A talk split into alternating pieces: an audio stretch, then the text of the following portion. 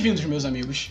Sintam-se em casa e venham para o Roda Pop, o lugar do YouTube onde é praticamente aquele bate-papo no meio do seu trampo, aquela conversa na viagem de ônibus ou aquele momento em que seus amigos se juntam para falar sobre um assunto em comum. E no episódio de hoje, falaremos sobre um mangá muito renomado, principalmente atualmente, mangá da Shonen Jump, feita pela Furudate, que é Haikyuu.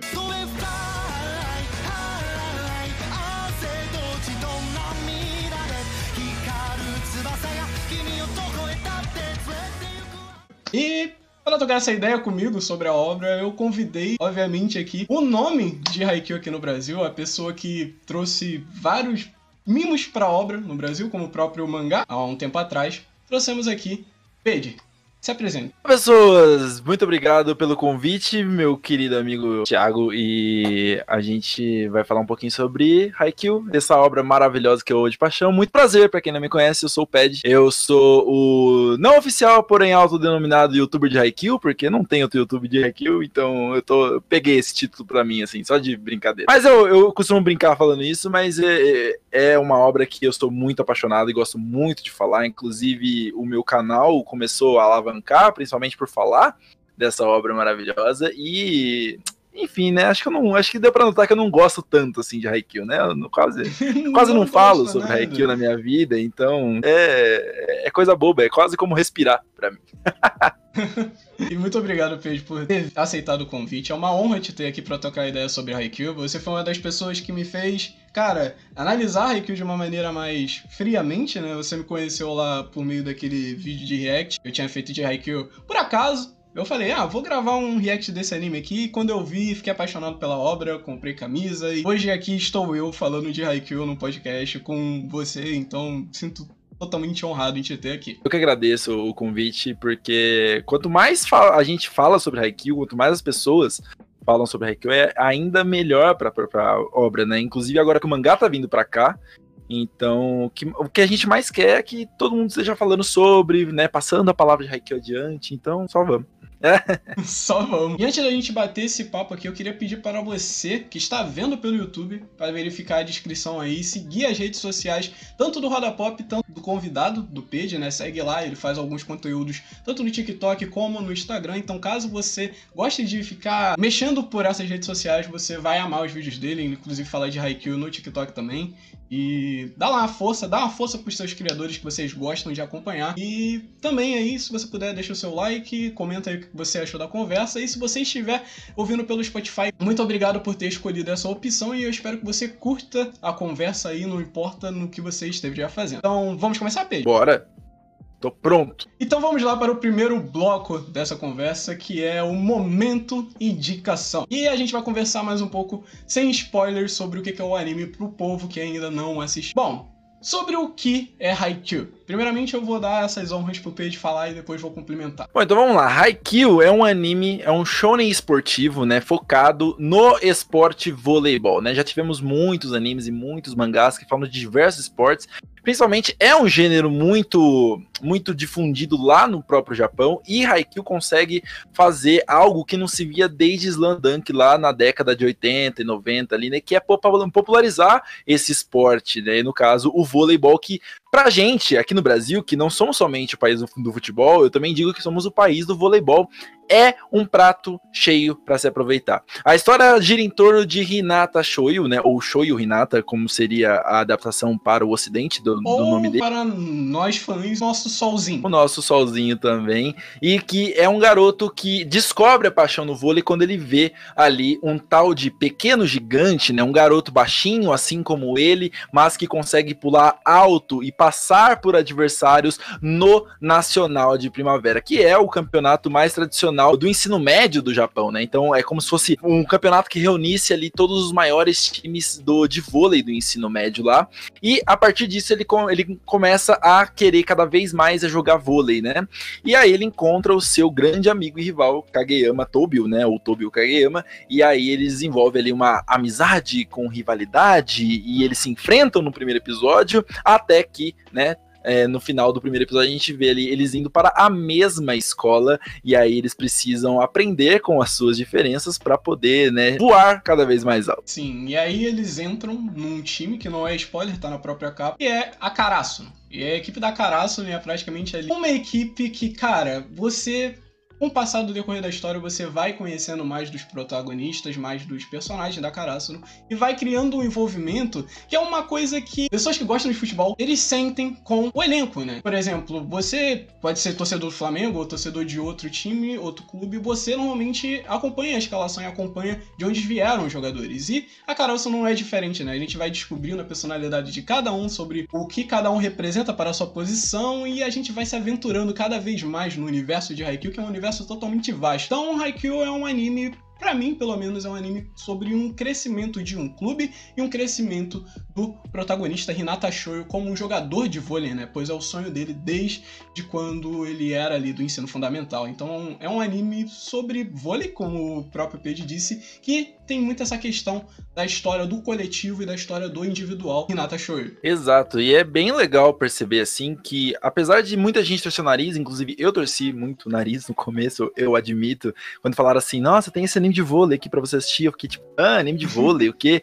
Mas de repente você se vê envolvido com a história daqueles personagens, né? São coisas muito próximas, assim, né? É, inclusive, você. Muitas pessoas acabam se identificando com esses personagens pela forma que a Furudata vai construindo ali as histórias de cada um deles, né? Todos os personagens são extremamente interessantes e relacionáveis. Então, quando você vê ali um baixinho, né, que tenta ali superar suas adversidades para poder jogar o vôlei, ou então até mesmo uma pessoa que é meio mal-humorada, né, que acaba sendo tentando que evoluir o seu trabalho em equipe, né? Porque não se dava tão bem com seus companheiros ali. Então são histórias que elas acabam sendo bem humanas, elas acabam Sim. sendo bem próximas da gente, né? Então é, eu sempre falo isso nas conversas que eu tenho sobre Haikyuu, que o grande forte da obra é os personagens e as, histórias que permeiam eles, né? O vôlei acaba sendo um pano de fundo ali, apesar de ser um, um shonen esportivo, então a gente tem muita partida, partida, partida, partida, mas as personalidades, as características, todas elas desses personagens são desenvolvidas em cada jogo, em cada set, em cada ponto que eles colocam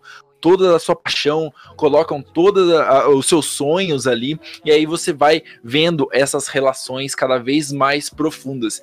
E também, não só isso, você acaba não torcendo somente para o Karasuno, né? Ou a Karasuno, que é o Sim. time principal, mas você acaba torcendo também para os outros times, de forma que quando você vê eles perdendo, ou até mesmo ganhando, você vibra, você chora, você sente o peso que eles sentem, porque toda a ambientação faz com que você fique envolvido com toda aquela história. Exatamente isso que eu pedi disse. E também uma outra coisa que eu gosto bastante do Haikyuu, que tem a ver com o que o P disse, é essa questão do Haikyuu ele ser muito humano. O que eu sinto em Haikyuu é um universo vivo de verdade. É uma coisa que eu sinto muito no meu anime favorito, que é Boku no Hero. E eles são meio parecidos por ser um shonen, mas eles também têm muito essa questão do universo ser vivo e todos os personagens terem uma personalidade diferente do outro, né? Como o Page mesmo disse, os outros times do Haikyuu, eles são tão influentes e tão interessantes quanto a Karasuno, né? às vezes até mais interessantes, dependendo do seu ponto de vista, né? Você ali escolhe mais ou menos para que time tu quer que torça para ganhar as eliminatórias, para ganhar o nacional e vice-versa. Então, é um anime que você se sente muito vivo assistindo ele e que eu sinto, pelo menos nos tempos que eu parei para assistir e reassistir o anime, eu sentia muito essa sensação de tipo, cara, a Furudate é muito genial em fazer um anime que seja vivo e que pareça muito com a realidade, por simplesmente o universo ele parecer que ele continua se movimentando mesmo se os protagonistas não estiverem no local, né? E isso é muito interessante. Pois é, então, e, e isso é uma das coisas que me deixa mais com vontade de assistir, né? Me marca muito que não, não somente a história dos personagens em si, mas como a, a partida faz com que você se entregue tanto, assim, né? Você se sente quase que num estádio de futebol ali torcendo, né? Vibrando, gritando em certas jogadas, né? Eu já vi muita gente falando assim: ah, eu não gostava muito de vôlei, mas eu comecei a assistir Haikyuu, e aí eu comecei a gritar nas partidas, torcendo por esse time time, torcendo por esse personagem, né? Eu já vi muita gente próxima a mim, inclusive, vibrando como se tivesse assistindo a partida ao vivo, como se aqueles personagens realmente existissem, né? E é isso que acaba causando na gente. A gente acaba ficando muito envolvido com esse tipo de história, com esse tipo de personagens, né? Então, tipo, eles acabam marcando cada pessoa de maneira diferente. Cada partida é uma coisa completamente diferente, né? A Frudate vai colocando elementos diferentes ali que vão trazendo uma, um frescor, uma novidade, né? Então você sente que, é, que cada partida é única, de certa maneira, né? Até por causa dos seus. É, dos seus protagonistas ali, né, das peças que estão jogando naquela partida. Então, é, eu amo, eu amo muito essa transformação que Haikyuu acaba fazendo nas pessoas, né, que faz você palpitar, que faz você gritar, que faz você vibrar. É foda, é muito foda. Sim, é muito brabo. E inclusive uma parada que eu amo de Haikyuu e com o passar do tempo você vai reparando se você notar as nuances que é apresentado na obra, é porque você deve pensar, ah, mas é um anime de esporte que os caras vão treinar, vão perder de primeira, vão continuar treinando e vão vencer e continuar vencendo seus inimigos, seus oponentes, e vai ser previsível. No final a gente sabe que eles vão ser campeões. Em Haikyuu, meus amigos, isso não pode ser muito bem aplicado, porque no próprio, na própria obra, a gente tem momentos que a gente pensa que o time da Karasu não vai ganhar, e ele perde. Tem momentos que a gente pensa que o time da Caraça não vai perder e ela ganha. Então é uma coisa muito inesperada, como eu mesmo disse, como o próprio Page disse também. É muito vivo o sentimento que você tem em Haikyuu. É como se pudesse acontecer qualquer coisa na partida e você não sabe o que, que vai vir. Então é uma aventura. Quando começa ali a partida e continua se desenrolando, você fica pensando, cara, o que, que vai rolar? Como é que eles vão se superar? Como é que eles vão perder? Como é que eles vão se superar? Como é que eles vão é, vencer os limites e continuar prosseguindo no torneio? Né? Então é uma coisa muito inesperada e cada partida é um, é um prato cheio de momentos totalmente marcantes. Então, Haikyuu é uma obra que realmente é uma obra que transforma demais e é muito viva, se você for parar para analisar o universo e todo o jeito que a Furudate desenvolve o um enredo. É, os meus momentos favoritos em todas as partidas são os últimos pontos ali. No, quando você tá na, no último set da partida, e aí você começa a se. O ponto mais emocionante da partida que a gente para Isso. e fica, meu Deus. Mas não somente o último ponto, né? Mas a, a, os últimos pontos, os últimos quatro, cinco pontos ali, porque você fica exatamente nessa, tipo, vai dar, não vai dar, vai dar, não vai dar, a gente vai ganhar, não vamos perder. E aí você não sabe, é, é bem previsível nesse sentido, realmente, assim, que você acaba pensando que vai perder e acaba ganhando, acaba pensa que vai ganhar, acaba perdendo, né? A primeira temporada que tá aí, né, pra, né, pra surpreender a gente totalmente. Inclusive, se eu puder sugerir para você que nunca assistiu, tenta assistir a primeira temporada inteira, né? Tem muita gente que fala assim: "Ah, não, assiste os primeiros episódios e vê se te fisga". Eu sou um pouquinho contrário a essa ideia. Eu acho que a pessoa que vai tentar experimentar Haikyuu precisa assistir pelo menos a primeira temporada ali, que tem os seus 25 episódios mais ou menos, porque na primeira temporada toda ele te dá basicamente o que é Haikyuu, uma série cheia de personagens marcantes, com momentos emocionantes, engraçados e que tem reviravoltas muito, é, muito boas. Então, se você quiser saber o, no, no, como resumir Haikyuu é a primeira temporada inteira, assim. Ela consegue fechar bonitinho ali. E se a partir disso você não quiser acompanhar o resto, não tem problema, né? Cada um ali tem as suas, as suas preferências. Mas eu acho que assim, se você quiser dar uma chance pra Haikyuu, dê uma chance à primeira temporada. Compacto totalmente com o Page, até porque a primeira temporada é uma temporada que tem uma. Não dando muito spoiler, mas ela tem um, um enredo ali que você pode seguir e se você não gostar do final, ou simplesmente não gostar do desenrolar do que como foi feito, talvez Haikyuu não seja para você. E seguindo aqui, vamos para uma pergunta aqui pro convidado, né? Uma pergunta pro Paige. Justamente, Paige, por que a obra de Haikyuu é marcante para você? O porquê que ela te cativa e te faz querer fazer vídeos e vídeos sobre a obra? Ah, acho que a gente falou bastante sobre isso, que são os personagens, assim. para mim, o grande forte são os personagens, é o que me faz é, querer continuar acompanhando, porque eu gosto deles, gosto como eles são desenvolvidos. Então, é, é claro que as jogadas incríveis e fodas, elas são maravilhosas e elas fazem você ficar palpitando, você ficar arrepiado, né? Você ficar meio atônito, mas o, que me marca realmente são os personagens e como eu me apego a eles e como eu gosto deles, né? Então, assim, não tem um personagem em Haikyuu que eu odeie. Tem personagens que eu gosto menos, mas todos eles eu gosto é, de alguma forma, em algum nível, em alguma escala. Claro que eu tenho meus preferidíssimos, que são sempre os meus, os meus xodozinhos. Todo mundo mas todo mundo tem, todo mundo vai ter. Se você começar a assistir, você vai ter os seus, e eu te garanto isso. Mas é, essas histórias, esses personagens, é o que me marca mais, sabe? É, é, poder ver a evolução deles, ver como eles saem de um ponto A até um ponto B, como eles têm esse, essa curva de melhora, né? Esses altos e baixos, e que culmina ali numa melhora total. para mim, é a cerejinha do bolinho ali. Para mim, cara, Haikyuu é tão marcante simplesmente pelo que eu também já disse, pelo universo.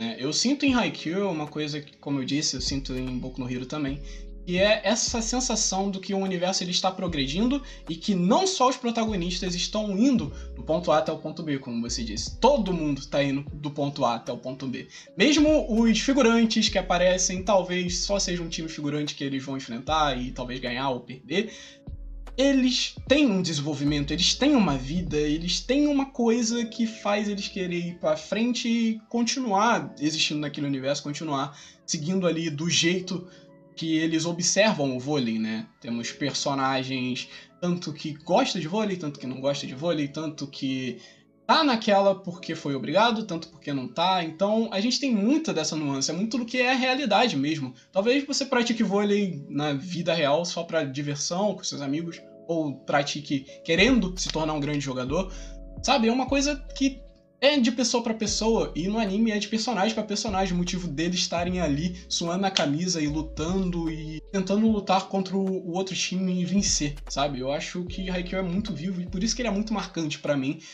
Talvez se ele fosse um anime muito unilateral da Karasu, ele me interessaria, porque a Karasu não é um time maravilhoso, todos os personagens são muito bons.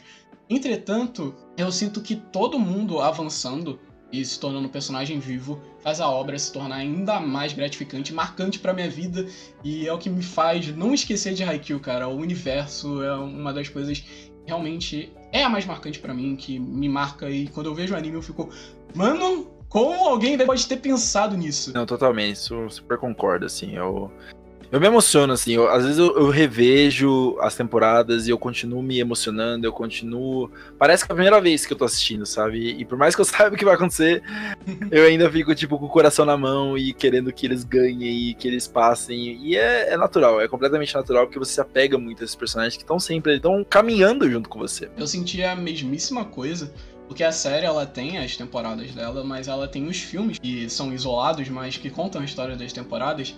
E quando eu tava revendo cada momento, eu sentia a mesma emoção, eu sentia a mesma pegada, sabe? Hoje, quando eu tava assistindo pra vir pra casa pra gravar esse vídeo com você e lembrar de todos os momentos das temporadas, eu revi os dois filmes e, cara, cada momento, a cada surto, eu me remetia ao primeiro sentimento que, que eu tinha e eu pegava mais da obra e, cara, é uma coisa que tu realmente ali, cara, se sente vivo.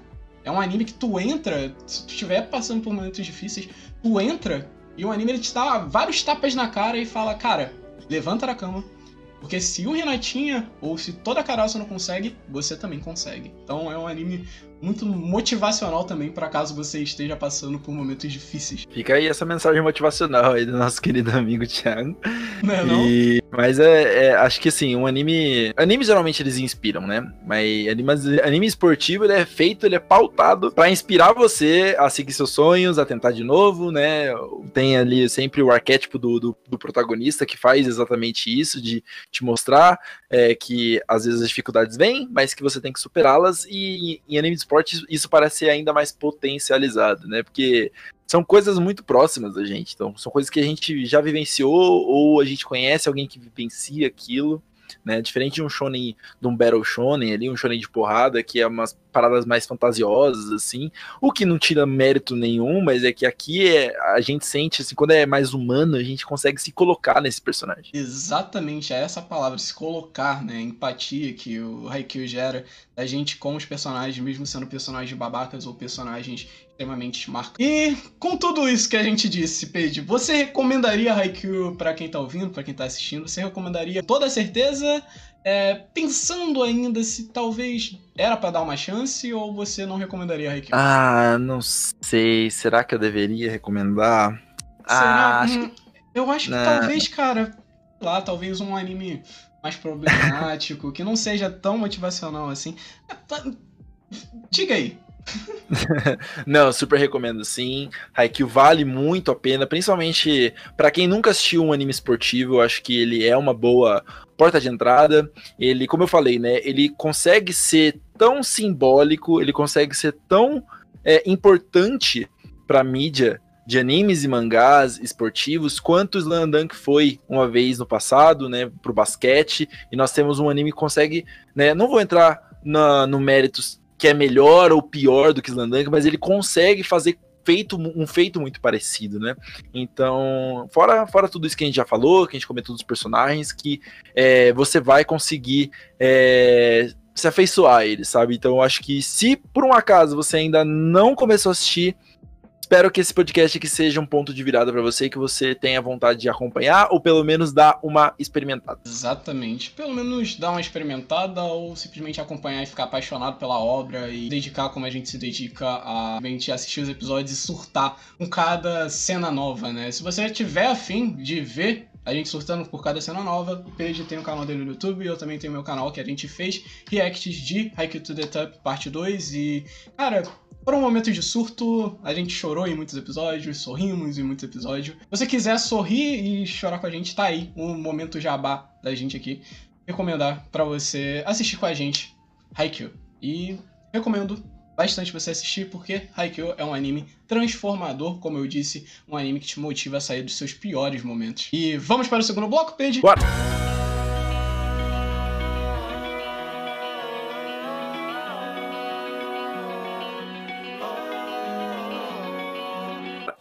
Segundo bloco, bloco com spoilers. Bloco aqui que a gente vai dar o nosso papo de fã. A gente vai aqui conversar sobre como que foi Haikyuu de uma maneira mais descontraída, de uma maneira mais papo de fã. Então, se caso você não tenha assistido o anime, eu recomendo que você pause o podcast por aqui, assista pelo menos as temporadas ali e volta pro podcast que você vai pegar mais do que, que a gente tá falando. Mas se você quiser também ouvir ou assistir, pode continuar, é por sua conta e. Bom, vamos lá. Primeira pergunta, tanto pro Pedro tanto pra mim, né? É quando o anime, né? Quando o Haikyuu entrou na sua vida, Pedro?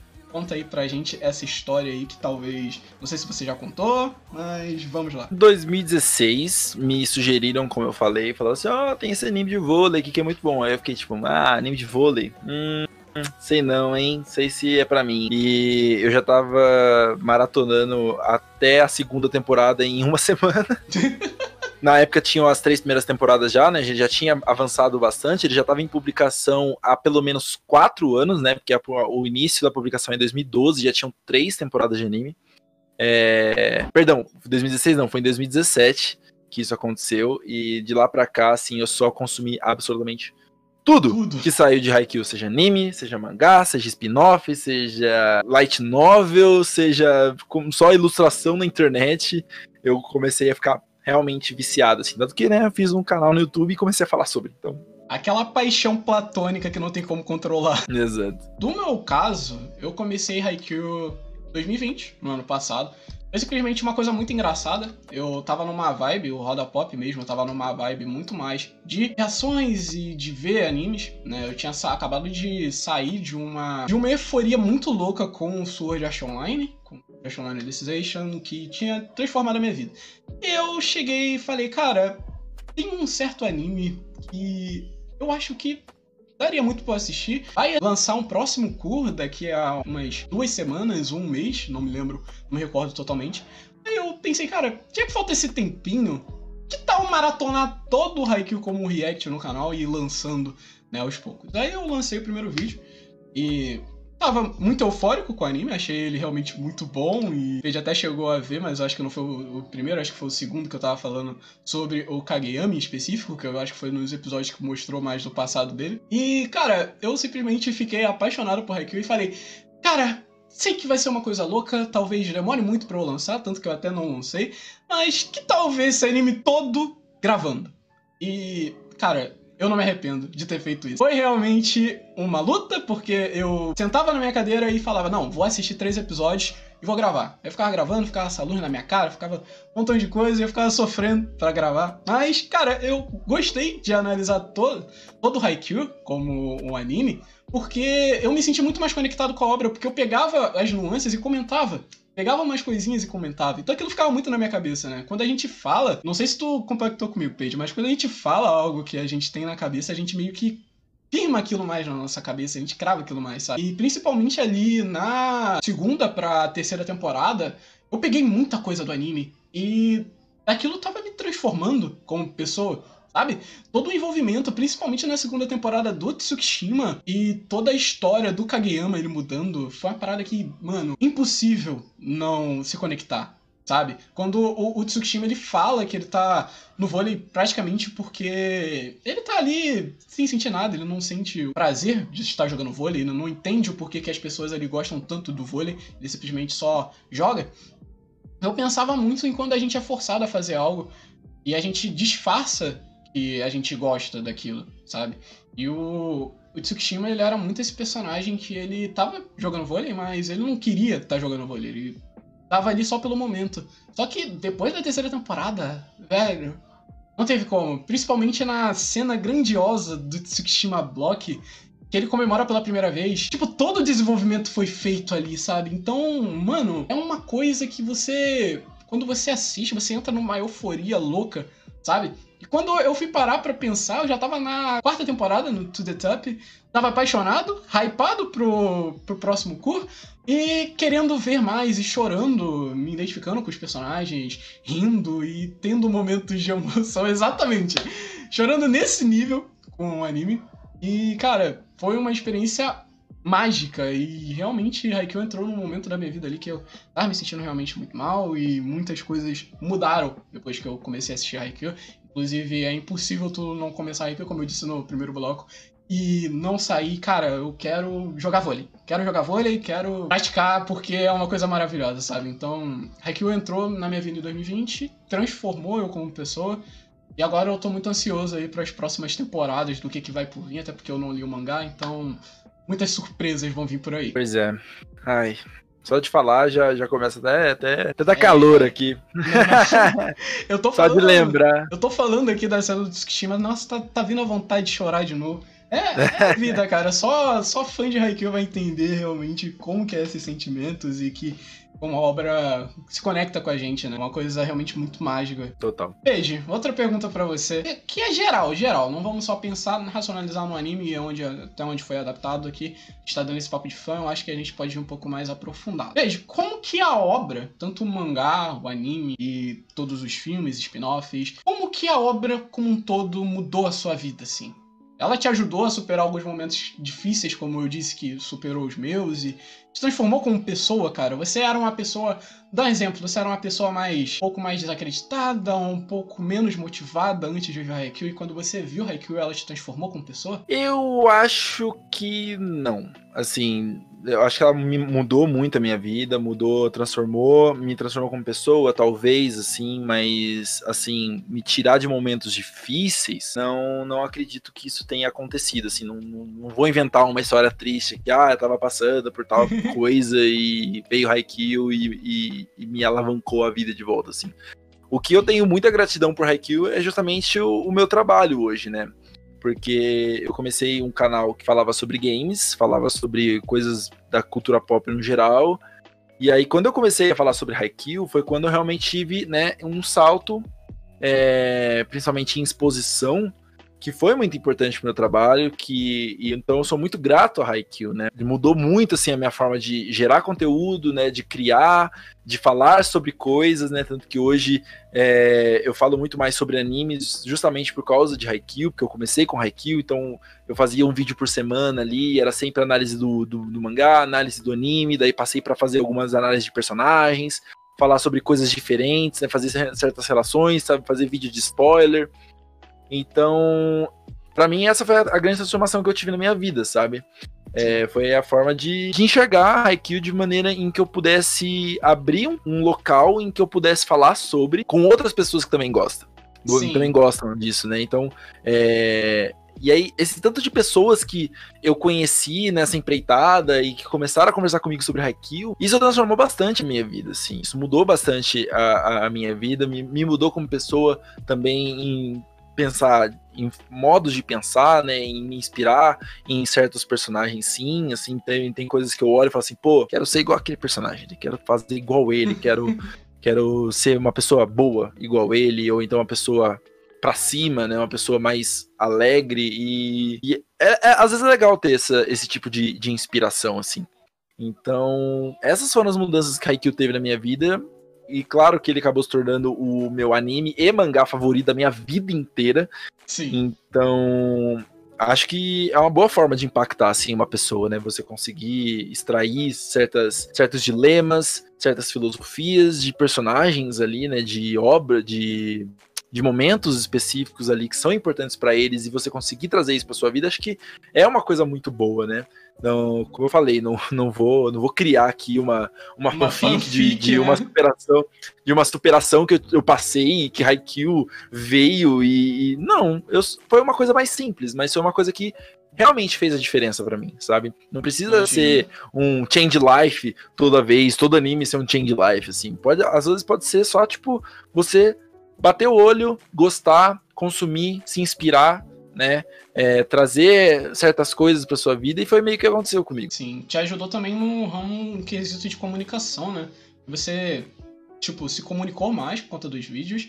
E eu creio que também você tenha falado com pessoas, assim, que foi uma oportunidade que Haikyuu abriu para você na sua vida e que te fez te transformar no comunicador que hoje você é. é com e certeza te fez ajudar ali até em momentos, né, que você precisava ser mais desenrolado na questão da lábia e por você estar gravando vídeos, por você ter se conectado com essas pessoas e ter esse envolvimento, você acabou que melhorou sua comunicação, né? E isso é uma coisa realmente muito importante, principalmente para o mundo de hoje, que a comunicação é uma coisa que, com o passar do tempo, se torna ainda mais uma coisa muito importante para a gente ter como princípio de base, né? Sem comunicação, a gente não consegue alavancar nos nossos relacionamentos, tantos como relacionamentos amorosos ou com os amigos, né? Porque a gente precisa dialogar com as pessoas e sem comunicação a gente não consegue nem uma vaga de emprego, né?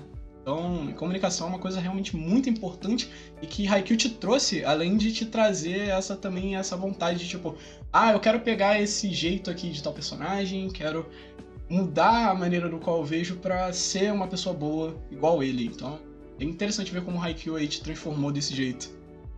É, assim, é, eu sou muito grato assim por ter conhecido o Haikyuu.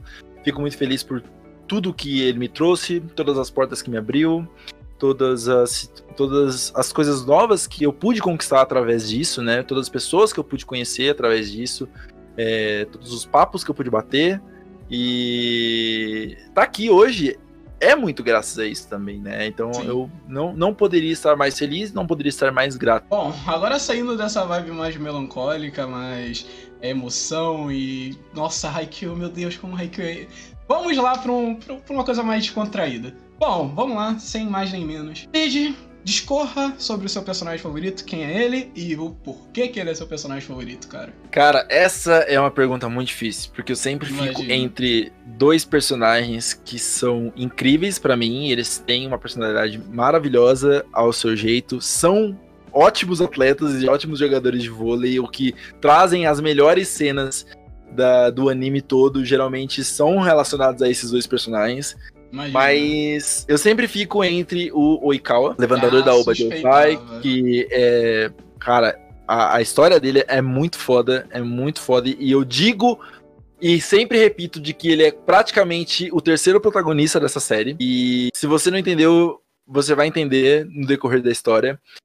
E eu fico também muito entre o Nishinoya, porque o Nishinoya ele tem uma, uma pegada de ser alto astral, de ser companheiro, né? Ambos têm, mas ele tem esse espírito vivo dentro dele, que ele é, ele é quase como um sol ali junto com o Hinata, e aí eu fico muito dividido assim. Se eu tivesse que escolher, talvez eu escolhesse o Oikawa, por causa de toda a importância que ele tem para a obra, de como ele me fez sentir é, coisas diferentes, né? Tanto a raiva inicial, por, por ele ser aquele arquétipo de personagem que ele é meio é, metidinho e que ele vem para te atazanar o time principal, mas que depois ele, ele. Você entende as motivações, você entende as camadas que ele tem, você entende por que, que ele é daquela maneira e você compra a ideia. Pelo menos eu comprei e para mim ele é muito foda. Ele é um cara muito foda, que tem uma história muito foda, uma motivação muito foda e que, cara, eu amo demais, demais, demais esse personagem. Imagino.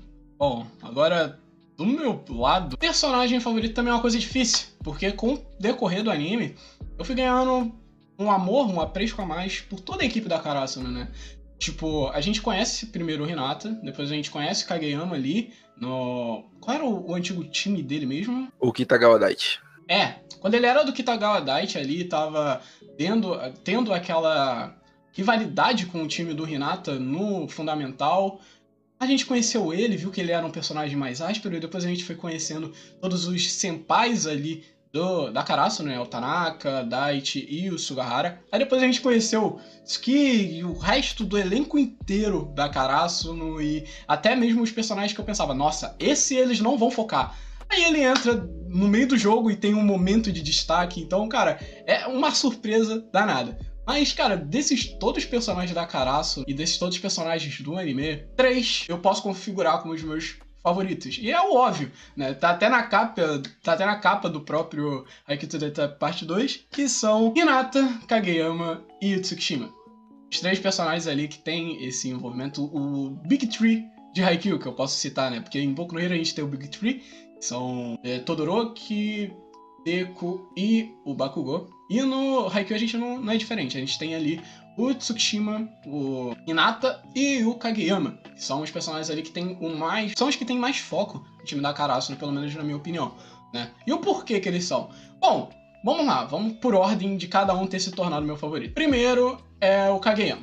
Simplesmente porque o passado dele e o como que ele tentou mudar o jeito dele de ser, cara, foi uma coisa ali que eu fiquei de bobeira, porque é algo que na vida a gente é, cara. Às vezes a gente é um puta babaca com as pessoas e a gente não sabe, às vezes, reconhecer o nosso próprio jeito de ser, né? E por a gente ter aquele jeito e ter magoado alguém, a gente fica, tipo, se culpando. E o Kageyama, depois que ele saiu do time dele, ele ficou se culpando um tempasso e, tipo, a gente começou a sentir o porquê que ele era tão fechado daquele jeito, porquê que ele era a pessoa que se forçava a ser uma pessoa mais gentil, mas ele era daquele jeito dele, é o jeito dele de ser, e não tem como ele mudar a personalidade dele, né? E aquilo tava afetando ele tanto no esporte, né? Porque ele praticamente ele não se dedicava, ele não dava 100%, porque ele não tava sendo ele mesmo, ele tava meio que usando uma máscara. Né? E como ele muda com o passar do tempo, principalmente no The Tup, no primeiro cu ali, cara, é, é, incrível. Toda a cena, principalmente aquela cena do Hinata, quando ele coloca o papel higiênico na cabeça do. Papel higiênico não, a toalha na cabeça do Kageyama e tem a representação de rei e fala para ele ser do jeito que ele é. Nossa, bateu, deu um baque assim. Eu falei, cara, Kageyama, meu Deus, o que esse garoto já passou é uma coisa transformadora, cara. Realmente me marcou muito como personagem e se tornou meu favorito. Aí depois veio Tsukishima todo esse arco da segunda temporada, principalmente na cena da segunda temporada, que eu acho que você lembra, Peixe, que é justamente a cena que o Yamaguchi dá meio que uma bronca nele, né? Aquela cena, velho.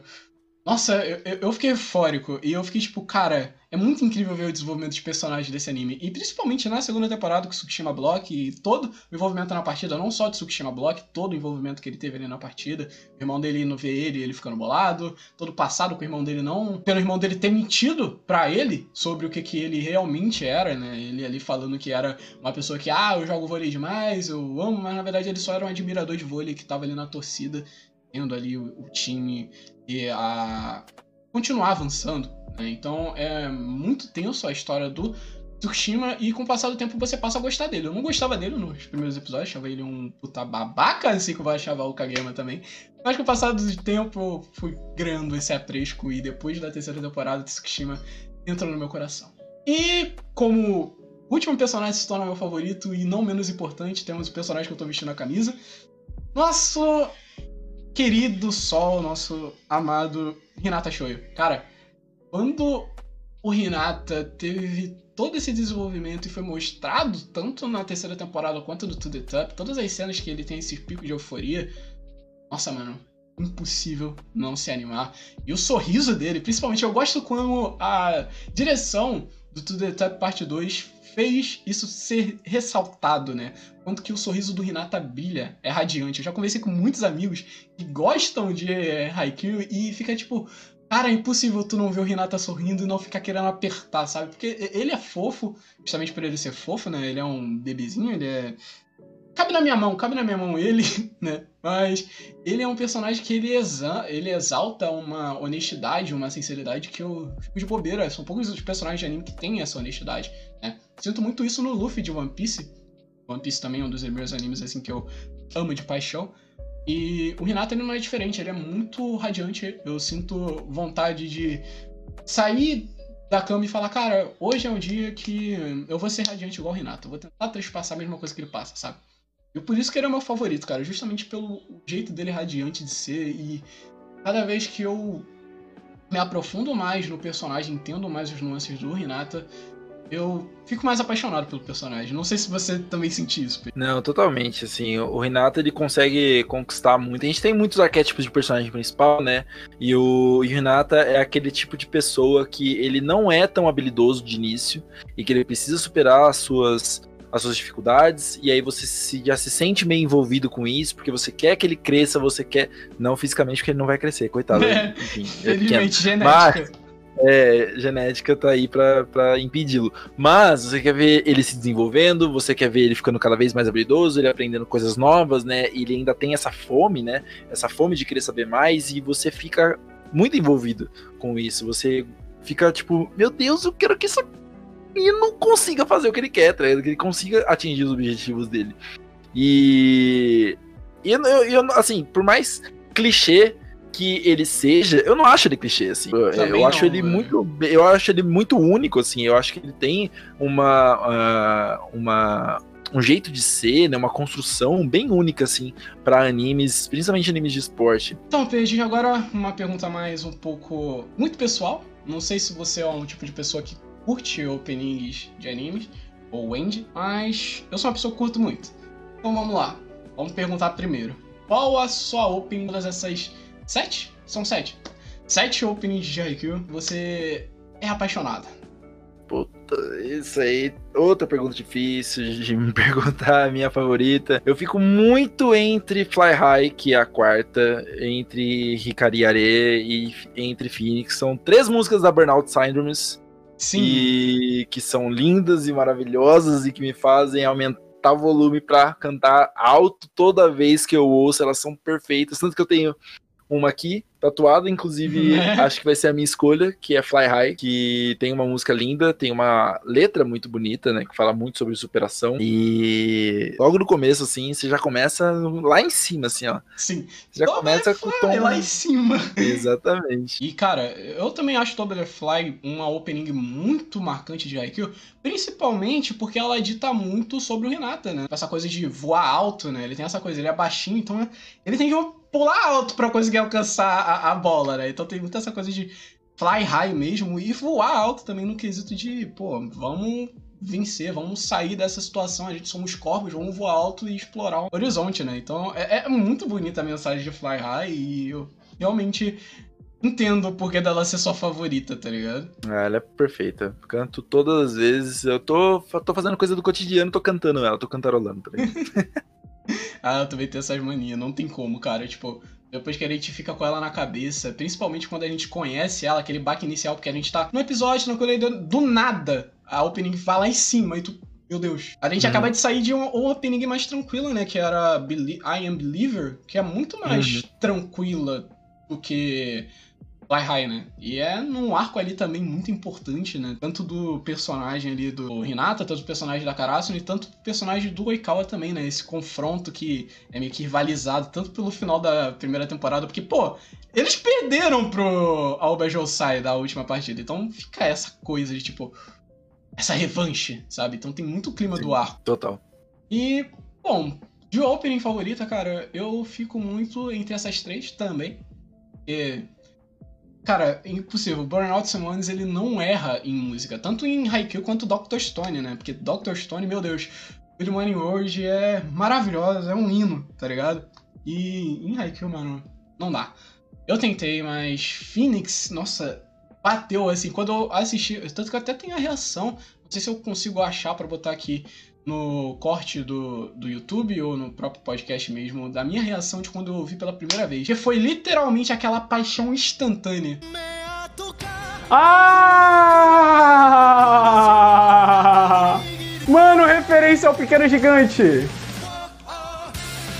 Já gostei da abertura de cara! Quando eu vi o Renata no chão, aí ele começa a levantar, a música vai subindo, aí ele levanta, e todas as luzes ficam acesas e fica ali, né? Essa coisa do topo. Ele chegou no topo onde ele queria estar, sabe? Ele chegou no Nacional. E toda a promessa que ele teve, tanto pro próprio é, Oshikawa, e agora ele conseguiu cumprir, nossa, você lembra de tudo, e, e, no começo tu já arrepia. E aí vai continuando, tem aquela parte da mãozinha do Hirata que vai girando, como se ele estivesse comemorando, e aí mostra os personagens, todo o envolvimento do Nacional. E não tem como, cara. Phoenix para mim é a mais marcante de todas. Não pulei nunca, inclusive escuto toda vez, recomendo a versão original do Spotify e a versão do Miurajan, que fez aí um ótimo trabalho adaptando a música com a letra ali sendo bastante fiel ao que é a letra original, né? Pois é, Phoenix é, é muito bonita, assim, fala todo sobre todo o, o retrospecto ali, né? Tudo que eles precisaram passar para poder chegar até o palco principal ali, que é o palco de Tóquio, o palco do Nacional, que eles vão é, lutar as batalhas mais difíceis da vida deles e eu acho que ela consegue passar todo esse sentimento para você, tipo, ainda mais vindo de um retrospecto ali de que ficamos quase quatro anos sem temporada nova do anime, né? Sim. então, e, e, aí você consegue voltar com força total aqui nessa, nessa quarta temporada e, e Phoenix é um amorzinho. Maravilha de opening. E falando Maravilha. sobre opening, qual a sua end favorita, Pedro? Ou você já pulava a end porque tava ansioso pro próximo episódio? Não, a minha, a minha favorita de todas é Hatsunetsu, que é a quarta a quarta, o quarto encerramento, né, que tá ali na é o segundo da segunda temporada, que tá nessa pegada do, da revanche do Hinata, do Kageyama com o Ikawa, é, a melodia é linda demais, eu me arrepio toda vez. A, o visual dela também é, porque ela meio que emula os quadros do mangá ali, só que colocando movimento neles, né? E você e sente aquilo. Coisinha, você né? fala, tipo, mano, é a, é a batalha prometida ali, né? A gente tem que. A, a gente tem que aproveitar essa revanche aqui. E, cara, acha ela linda, foda, foda, foda. Tem é, muitas outras foda. legais, a, a terceira temporada é muito boa também. E a da Spire na, na Into the Top também, nossa, sim. Os encerramentos eles conseguem ser. Eles conseguem. Os encerramentos eles conseguem estar tá pau a pau ali com as aberturas. Cara, dá vibe dos encerramentos, que eu nunca pulei nenhum, porque são todos maravilhosos.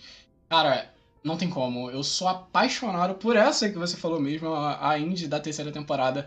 É Masashi Masashi. Cara, é maravilhoso, simplesmente porque ela tem uma vibe que você sente ali por você ter esse orgulho dos personagens, você sente essa vibe de festa, sabe? A música ela é muito animada, muito para você, tipo, sair pulando e ficar cantarolando. Eu cantarolei todos os episódios, porque é impossível, não conseguia pular, aquela Andy era maravilhosa. Mano, que, que Andy diferenciada. Nossa, velho. Ah, mano, que end incrível. Nossa, velho, que end sensacional. Inclusive, eu, eu, gosto também porque ela mostra todos os personagens né, de Haikyuu ali juntos numa aglomeração. Não faça aglomeração, gente, estamos em pandemia. Mas, cara, a aglomeração ali deles ali, todos eles indo para um canto só, sabe? Buscando um objetivo só, que é o nacional.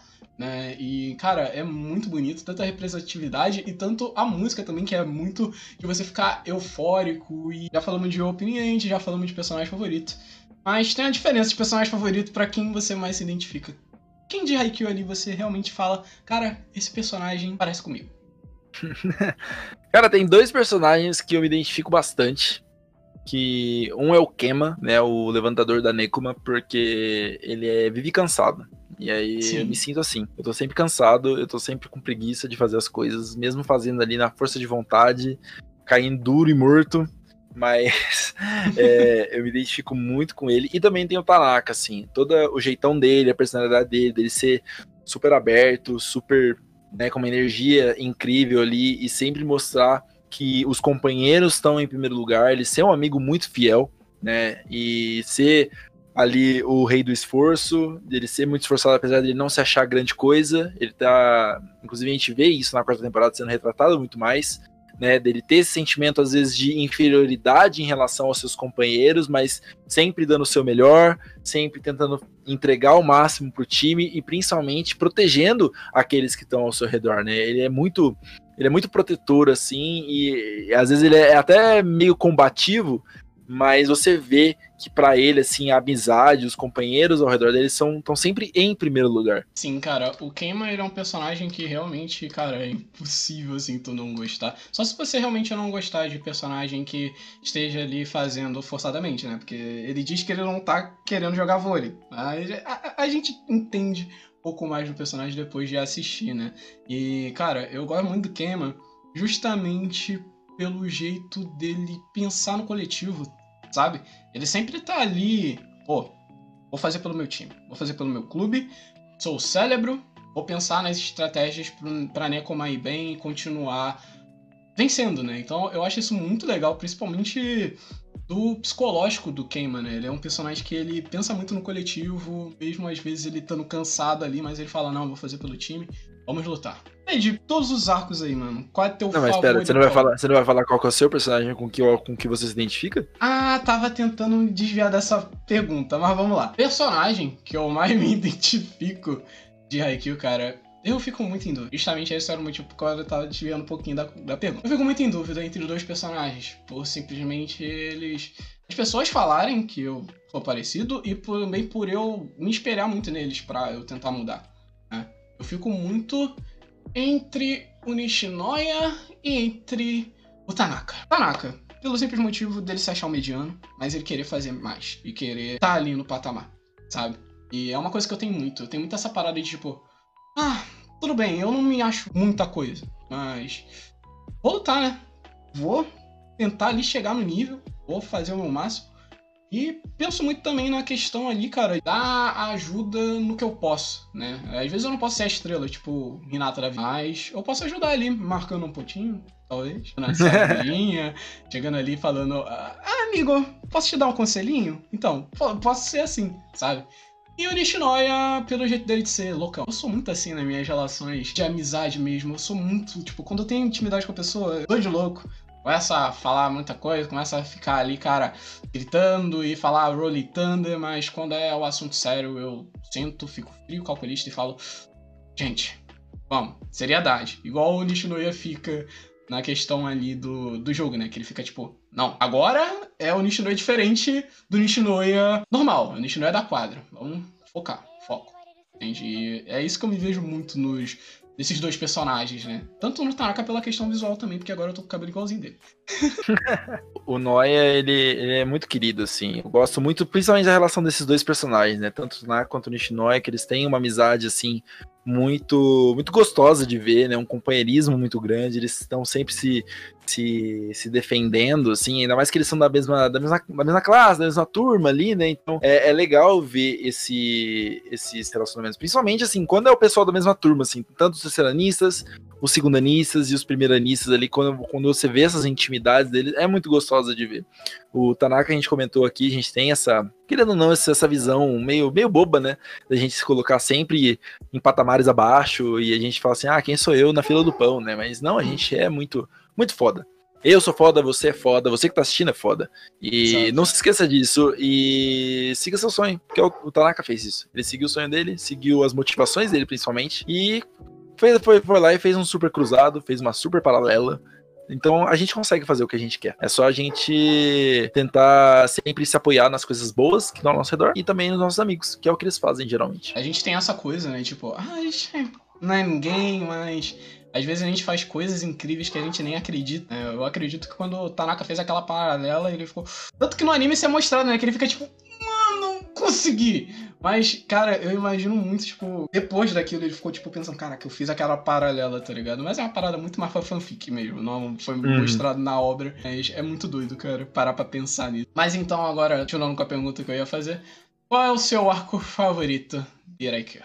De todos, assim. Tipo, pode contar até mesmo do mangá, porque não tem problema mais contraído. Hum, não, eu vou citar o Arco do Nacional, que é um dos meus favoritos, porque tem as partidas que, na minha opinião, são as mais emocionantes, as mais bem acabadas, né? As que conseguem me envolver por muito mais tempo. A gente tem muito. Muitos baldes de fios ali acontecendo, né? Até porque tem muitos momentos emocionantes, tem jogos muito esperados ali. E tanto que a gente vai ver na próxima temporada um deles. E tem o meu jogo favorito, que foi o contra Inarizaki, que foi o que a gente acompanhou agora na quarta temporada, que eu acho extremamente foda e bem feito e bem trabalhado. Eu gosto muito desse arco, assim, até. Eu, eu gosto principalmente da resolução dele, né? Que eu não vou entrar aqui tanto no. Tanto no que acontece, mas eu gosto muito da resolução. Tem muita gente que vira a cara, mas eu gosto bastante, assim, da forma como é conduzida. E eu acho que, que surpreende, sabe? Mas surpreende de uma maneira que você fica tipo, caraca, o que, que vai acontecer logo em seguida, sabe? Então, todo esse arco do Nacional, deles irem enfrentar os mais fortes da vida, para mim é, tá, tá, tá, tá no meu coração como o meu favorito. Cara, o arco do Nacional é realmente maravilhoso. Eu não li o mangá ainda, né? Eu tô me segurando pra JBC lançar o mangá e eu acompanhar todo semanalzinho assim no Brasil, JBC, só esperando. E, cara, mas, tipo, parando pra pensar assim, de arco favorito, cara. Do Nacional, ele é pesado, né, cara? Porque ele tem muito envolvimento ali, principalmente nesse primeiro jogo contra Narizaki. Eu senti muito na adaptação do anime. Senti muito que esse era um jogo. Acho que o jogo mais importante da Karasuno até ali. Né? Porque a gente vê uma, uma dificuldade da Karasuno em conseguir se encontrar no jogo. Eles podem perder a qualquer momento, sabe? E essa é a parada que me deixou, cara, realmente marcado no arco do Nacional. Mas se eu fosse escolher um favorito, eu não escolheria ele. Pelo menos pelo anime, que meu arco favorito é o óbvio, né? A temporada típica que tivemos de aqui, que é o arco da finalização das eliminatórias de Miyagi. Velho, eu não sei, no mangá deve ser o mesmo arco, o arco de Miyagi, mas eu vou especificar esse momento, essa partida. Tira Torizawa vs Caraço, que foi a partida que eu mais vi desenvolvimento e que eu mais me emocionei com Haikyuu, né? A gente teve o desenvolvimento de todos os personagens praticamente da Haikyuu e, pô, cara, personagem que eu não imaginava que ia entrar, entrou e brilhou, sabe? E a, a Shira Torizawa foi um time que, pô, cara, é um time forte, não só o Oshikawa, né? Todos ali, cara, me chamavam a atenção. O Goshiki, o Gas, Gaz, pô, Gaz é maravilhoso. E toda interação que esses personagens tiveram nesse arco foi para mim a melhor coisa de Haikyuu. E eu sinto que é, é, difícil eu sentir o mesmo sentimento que eu senti vendo essa eliminatória, mas eu acho, creio que possa vir aí com o futuro jogo. Mas, cara, fortes emoções que eu senti. E foram tantas emoções que eu vivi, já diria no Roberto Carlos, e por isso é o meu arco favorito de Haikyuu e eu sou apaixonado por essa final das eliminatórias de Miyagi. O jogo contra a Shiratorizawa é um jogo muito difícil, né? É um jogo que de cinco sets, é um jogo longo, que você fica Demais. apreensivo, porque é o primeiro jogo que a Caraço não vai enfrentar um, um, time que é muito mais forte do que eles. Muito, sim, mas muito mais forte. É, que tem o, o, um dos top 3 aces, que é o Shijima, tem ali um futuro ace, que é o Goshiki, né? Tem o Tendou, que é o Gas Monster, e que é, um, é uma bizarrice, assim, a, a forma como. Bizarro no, no, bom sentido, né? A forma Sim. como ele bloqueia, que você fica apreensivo, você nunca sabe quando é que ele vai reaparecer ali. E tem muitos personagens muito legais ali a serem trabalhados, né? E que conseguem mostrar essa imponência pra caralho. Você fica o tempo todo, tipo, caraca, mano, a gente tá enfrentando os melhores da, da, da província, a gente tá enfrentando os caras que foram por X anos consecutivos pro Nacional. Então, tipo, é, tem toda uma, uma apreensão ali desde o primeiro, do, do primeiro momento.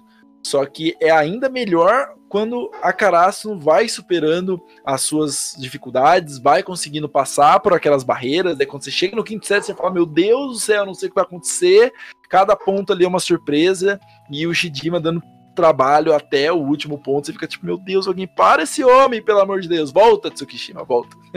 Né, não? Nossa, principalmente nesse final, a gente fica, fica, volta, Tsukishima, volta. E o nosso último set é uma coisa, cara, que realmente deixa apreensivo, né? O anime, ele vai se aprofundando ali, você fica, cara, meu Deus, o que, que vai rolar? Aí simplesmente tem a questão da torcida também. aí fica a guerra de torcida. Renata fica tipo, nossa, onde que eu vou focar? Todo mundo fica onde eu vou focar. Eles ficam, caraca, como que a gente vai mover nossas pernas? E aí o Tsukishima volta e o time volta a ser, ter essa calmaria e falar, não, vamos, sabe? Vamos junto. Vamos fazer esse ataque sincronizado e vamos, vamos junto sabe? Eu acho muito bonito esse final e é maravilhoso, né? Esse arco de Miyagi é uma coisa que sem igual, cara, que eu senti coisa semelhante no To The Top Parte 2 e eu acho que eu vou sentir muito mais daqui para frente, né, com vários momentos incríveis da obra. E falando em momento incrível, vamos lá, já anexando com a última pergunta, qual é o momento mais mágico da obra para você? Cara, esse momento tem muita gente que vai citar o momento com Tsukishima, e eu imagino que seja a sua cena, inclusive, mas a cena que me surpreendeu, que me pegou de surpresa, assim, que eu não imaginava, porque assim, a cena do Tsukishima ela é muito foda, é. Só que ela tem toda essa construção que você vê meio que ela chegando, sabe? Sim. E. Mas o que me pegou, assim, de calça totalmente arreadas foi a cena do Nishinoya pegando com o pé. Nossa. Porque eu já tava tipo, caralho, a bola vai cair no chão e ele já não tava indo atrás e ele falou, não, tá muito longe, e de repente ele estica a perna e, e não deixa a bola cair. E eu fiquei tipo, meu Deus do céu, o que, que foi isso, tá ligado? Foi... Super estiloso, tirando com o pé, né? Exatamente. O, o Nishino é maneiro demais, ele é muito maneiro. Ele é muito maneiro, cara. Principalmente o, as surtadas que ele dá, né? Porque no anime eles acham aquilo ridículo, né? Ele tá gritando e dando nome pro poder. Mas pra gente que tá vendo, já tá acostumado com o anime shonen, já tá acostumado os caras falar Rasengan, tá acostumado os caras falar Reigan, várias paradas. Ele está acostumado a ver, né? Eles falando isso. Então ele falando um Rolling Thunder ou pegando com o pé, tá ligado?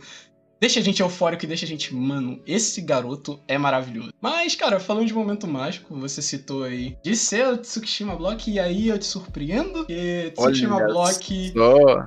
foi maravilhoso. Entretanto, a cena que me fez até comprar a camisa, porque eu falei, mano, esse moleque, esse garoto. Eu fiquei eufórico. Nossa, tem áudio do zap que eu tava chorando, tava gritando, tava falando.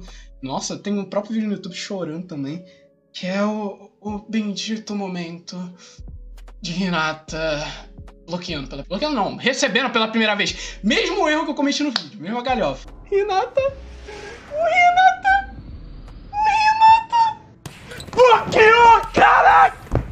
Puta merda! Renata recebendo pela primeira vez. Recepção de Renata. Meus amigos, o que, que foi aquela cena? O todo foi construído para aquela, sabe? Todos os desenvolvimentos, Renata ali treinando com o Sugahara, treinando, tentando ali pegar a bola, ele percebendo como pegar a bola no jogo contra a Shiratorizawa, tomando várias boladas na cara do, do Oshikawa e ali continuando, salvando o time, mesmo se ferrando, né? A gente vê na percepção que o Renata tá tendo, ele depois treinando ali como que pega a bola, sendo recebedor, depois ele ali, mano, salvando no momento totalmente inoportuno, o Jiroaran vai dar aquela cortada aí, mano, a gente só vê o olhinho aí do olhinho vai ali pro corpo do Renata recebendo pela primeira vez. E, velho, é a cena mais mágica de Haikyuu, inclusive. Todo o final, né? Eu poderia citar todo o final dessa partida contra o Narizaki, né? Principalmente ali a cena da referência contra o Oikawa e tal, mas esse momento, cara, do Hinata é insuperável. É, eu gostei, de, gostei de ter sido surpreendido. Tava achando que ia ser o bloco do Tsukishima, mas gostei muito. Gosto de ser surpreendido nas coisas, mas aquele momento é muito foda, assim, como você falou.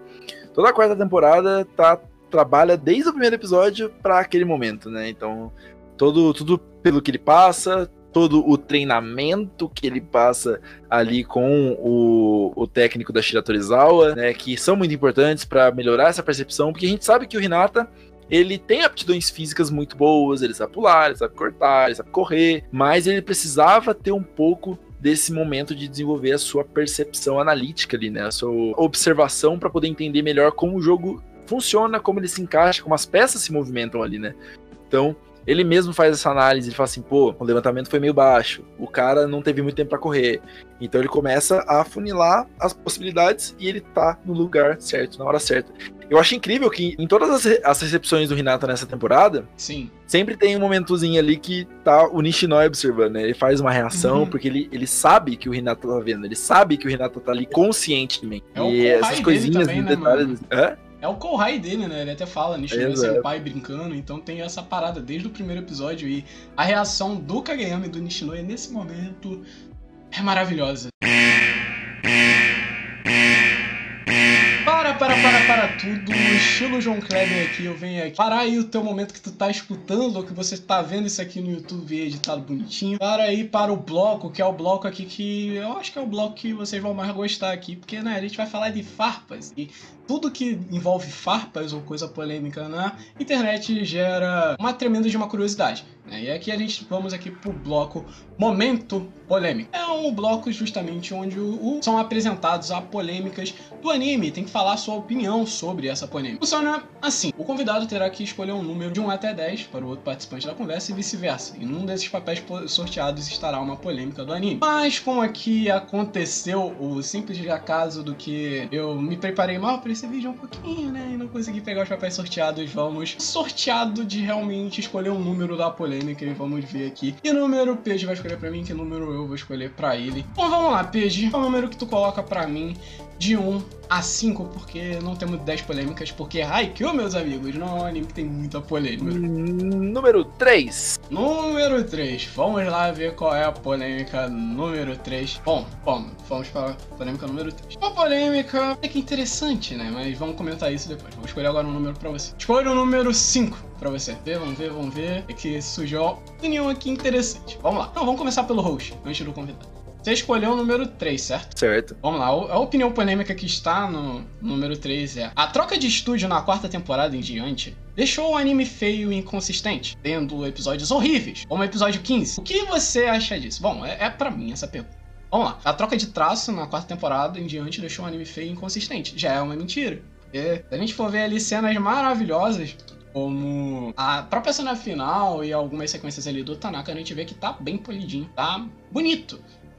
A troca você pode considerar feia, justamente porque tivemos episódios ali que tiveram um estilo mais estilizado, né? Como o próprio episódio ali que temos um bloqueio do Tsukushima que ele sobe como se fosse um ping-pong animation da vida. Mas é uma estética usada em outros animes de esporte, então não é inconsistente, como posso dizer. É, eles já quiseram deixar daquela maneira, sabe? Mas aconteceu que a troca de traço na quarta temporada deixou um anime diferente, que a gente já era acostumado, uma polidez, uma parada mais pé no chão, algo mais semelhante com a realidade, e não vemos muito isso no To The Top. Ele é muito mais puxado pro traço da Furodate, né? E episódios horríveis como o episódio 15, eu discordo totalmente. O episódio 15 do To The Top foi maravilhoso. Eu amei. E, cara, eu acho realmente que essa opinião aqui polêmica não faz um pouco sentido. Pelo menos essa é a minha opinião. Discorram o que vocês acham nos comentários. E, Pedro, quer comentar sobre essa opinião? É, vamos começar só pra desfazer qualquer mal entendido aqui. Não, não houve qualquer mudança de estúdio, né? O estúdio que produz a quarta temporada, que é o, o Production ID, é o mesmo estúdio que produziu as três primeiras. O que nós tivemos aqui é uma mudança do diretor de arte, né? O diretor principal que cuida ali das pequenas equipes que produzem a temporada como um todo. Mas vamos, vamos lá.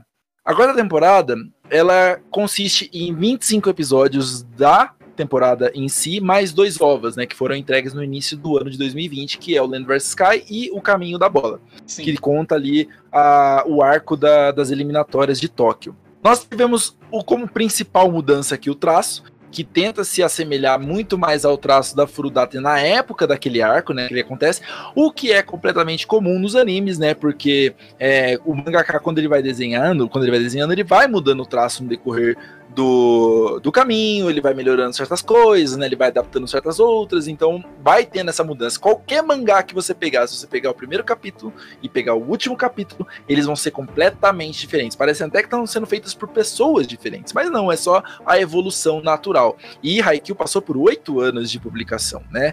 E aí, na quarta temporada, tivemos isso, o que já foi um primeiro estranhamento da galera, que estava acostumado com o traço anterior, né? E quatro anos depois é entregue um, um traço um pouco diferente. A minha opinião sobre isso é: a quarta temporada eu não acho que ela é muito inspirada. As equipes que trabalharam ali, eu acho que eles entregam um bom trabalho, principalmente na primeira parte da quarta temporada, porque foi um período ali que eles não tiveram problemas nenhum de produção, né?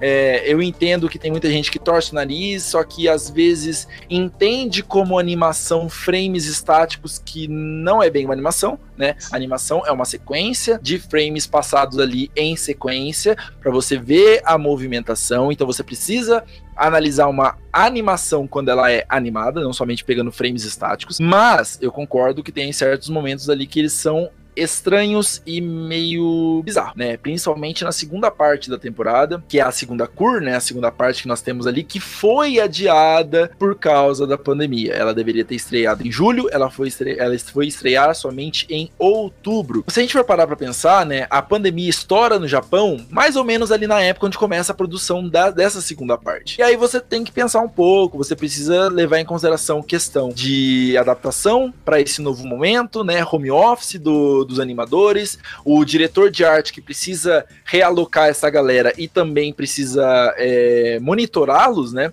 Porque, como eu falei, cada episódio é feito por pequenas equipes. Então, cada equipe faz ali uma cena, um in-between, né? Uma cena principal. Depois, o diretor precisa juntar tudo isso e deixar da forma mais harmônica. O que acontece com o episódio 15, que foi tão polêmico, né? E que eu vou discordar agora bastante categoricamente do Thiago, que foi horrível para os padrões de Haikyuu, foi que um estúdio terceirizado fez ele e o estúdio terceirizado fez ele totalmente. No Japão, quando na produção de um anime, é normal você terceirizar cenas terceirizar in between, que é aqueles frames que vêm entre é, frames principais, né? Então, assim, um animador ele faz um frame principal aqui, um frame principal aqui, e o in between são todos os frames que vão chegar de um para o outro. E aí o que acontece foi que esse estúdio, a Fortune, ele produziu todo o episódio 15, ou seja, foi o único episódio totalmente terceirizado na quarta temporada. Isso não acontecia desde, o, desde a primeira temporada de Haikyuu, ou seja, não é comum que Haikyuu faça isso. Só que dado pandemia, dado o momento atual, era meio normal para dar uma desafogada ali na equipe, né? Imagina, pô, a gente passou por um ano completamente difícil. Sim. E aí, essa, e essa segunda parte da, da temporada, da quarta temporada, eu confesso que eu acho que ela deu uma boa, uma certa decaída, assim. Seja em qualidade, seja em polidez ali, né? Tanto que nós temos, já temos noticiado aí pelo Twitter afora que os Blu-rays de Haikyuu estão vindo com cenas consertadas, corrigidas, principalmente desse episódio 15, né? Porque eles tiveram um pouco mais de tempo para corrigir, para poder lançar ali o home video, né? O, o, o disco de Blu-ray. Então, assim, eu não acho que é esse desastre todo que muita gente pinta por aí. Nossa, porque Haikyuu virou o novo Nanatsu no. Não acho que seja o caso. Eu acho que tem alguns problemas específicos na, na animação em determinados momentos. Eu acho que a, a mudança, ela foi muito bem recebida. Não bem recebida, né? Eu acho que fez muito bem ter essa mudança de, de traço, principalmente para adequar ao mangá. Eu gosto muito mais do traço atual, mas a animação como um todo, eu confesso que eu também achei que ela não estava tão inspirada, né? a equipe que, que trabalhou ali talvez não tenha entregue o 100%, que é a gente, mas eu não acho que também foi uma queda brusca, assim. Eu daria uns 80%. Tem episódios mais feios, sim, mas eu não acho que é todo esse desastre que muita gente acaba, né, propagando por aí. Cara, o que eu. A minha opinião, ainda mais sobre esse episódio 15, é justamente a questão da pandemia, né, que atrasou muito a produção. Em animes que a gente vê até mesmo a produção corrida e episódios terceirizados, o próprio Shingeki Final Season tá sendo, a gente vê uma polidez no traço, a gente vê ali é, escolhas não tão ousadas de animação, mas a gente vê ali um trabalho envolvido assim.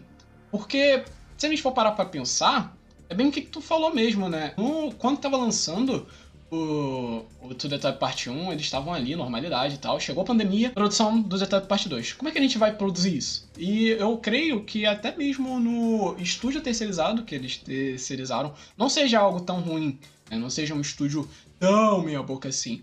Mas eu creio que pela questão da Covid, pela questão ali da correria, eles não deram um trabalho maior dele, né? Porque se a gente for ver a primeira temporada, esse episódio que tu disse, eu creio que não é tão brusco, sabe? A você notar que tá uma qualidade ruim, mas eu creio que seja notável que tá uma qualidade inferior, mas não ruim como dizem que foi esse episódio sabe? Então eu sinto que foi muita influência mesmo da Covid e de tudo que aconteceu e...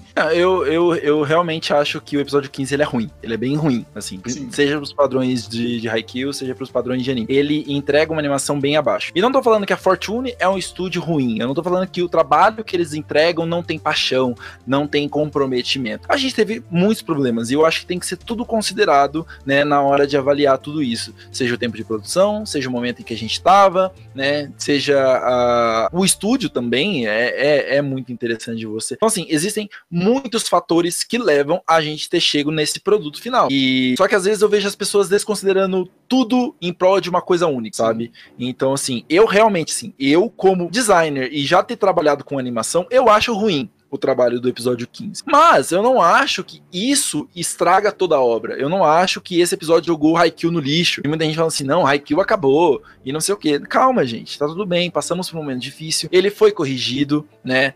Tivemos problemas, querendo ou não, ainda são seres humanos que produzem, seres humanos erram, seres humanos falham, e mesmo com, com amor e paixão, às vezes a gente precisa entregar, tem prazos, né? A indústria de produção de anime no, no Japão é muito difícil, é muito predatória, vamos colocar assim, porque às vezes eles precisam trabalhar mais do que o tempo necessário, né? Às vezes tem hora extra, tem a gente viu, viu muito em 2020 pessoas trabalhando, é, principalmente pegando exemplos do, do Cyberpunk 2077, que tinha ali aquela prática que eu esqueci o nome dela, mas que é fazer a galera trabalhar para caralho para poder entregar logo no, no tempo, sabe? Então tem muita coisa assim envolvida, tem que ser pensada, não é só tipo, nossa, a animação tá uma merda, acabou o Haikyuu. Existe muita coisa além disso. Essa questão, né, cara? O Japão é um país complicado em questão de rotina de um animador né? Todo esse envolvimento, eu creio que corroborou as coisas terem esse fim que teve, né? Que foi o episódio 15, e a gente vê uma consistência maior dos outros episódios envolvendo. Ser diferente desse, né? Esse é um episódio realmente que você vê ali você fica. Hum, isso aqui me incomodou. Agora vamos para o número que eu escolhi para você, número 6. E a pergunta que caiu aqui senhor Page, vamos lá. Pergunta sobre o mangá. Pergunta sobre o mangá, você, como leitor associado do mangá, acho que vai saber explicar isso aqui melhor, porque eu ainda não cheguei nessa parte, então ainda não sei. Vamos lá. Atenção, atenção, ouvinte do Spotify. Pule para 1 hora, 20 minutos e 57 segundos. Alerta de spoiler. Você ainda que só viu o anime, essa parte aqui tem spoilers, você pula pro tempo que vai estar tá aí na tela do YouTube. A opinião é o seguinte, Haikyuu merecia mostrar os outros anos. A autora preparou tudo e não fez. A oportunidade mega desperdiçada. O pulo de 5 anos foi muito brusco e aquele arco final merecia ter o dobro de tamanho que teve. O que tu acha sobre isso? Concordo em partes, discordo em outras partes. Né? Eu acho que assim, como consumidor e como leitor, eu concordo com a parte que ela tinha preparado muito um terreno ali para desbravar num possível segundo ano do colegial, talvez um terceiro ano do colegial, mas a gente tem que levar sempre em consideração o desejo do autor, né? Geralmente o autor tem ali uma estrutura que ele quer seguir, tem um, um, roteiro que ele, que ele vai seguir, e às vezes a história que ele ou ela queria contar era exatamente essa. E a gente tem que respeitar. É, eu passei por um bom tempo falando, nossa, como eu queria um segundo ano, como eu queria ver um terceiro ano, a galera ali, né, arrebentando no Nacional.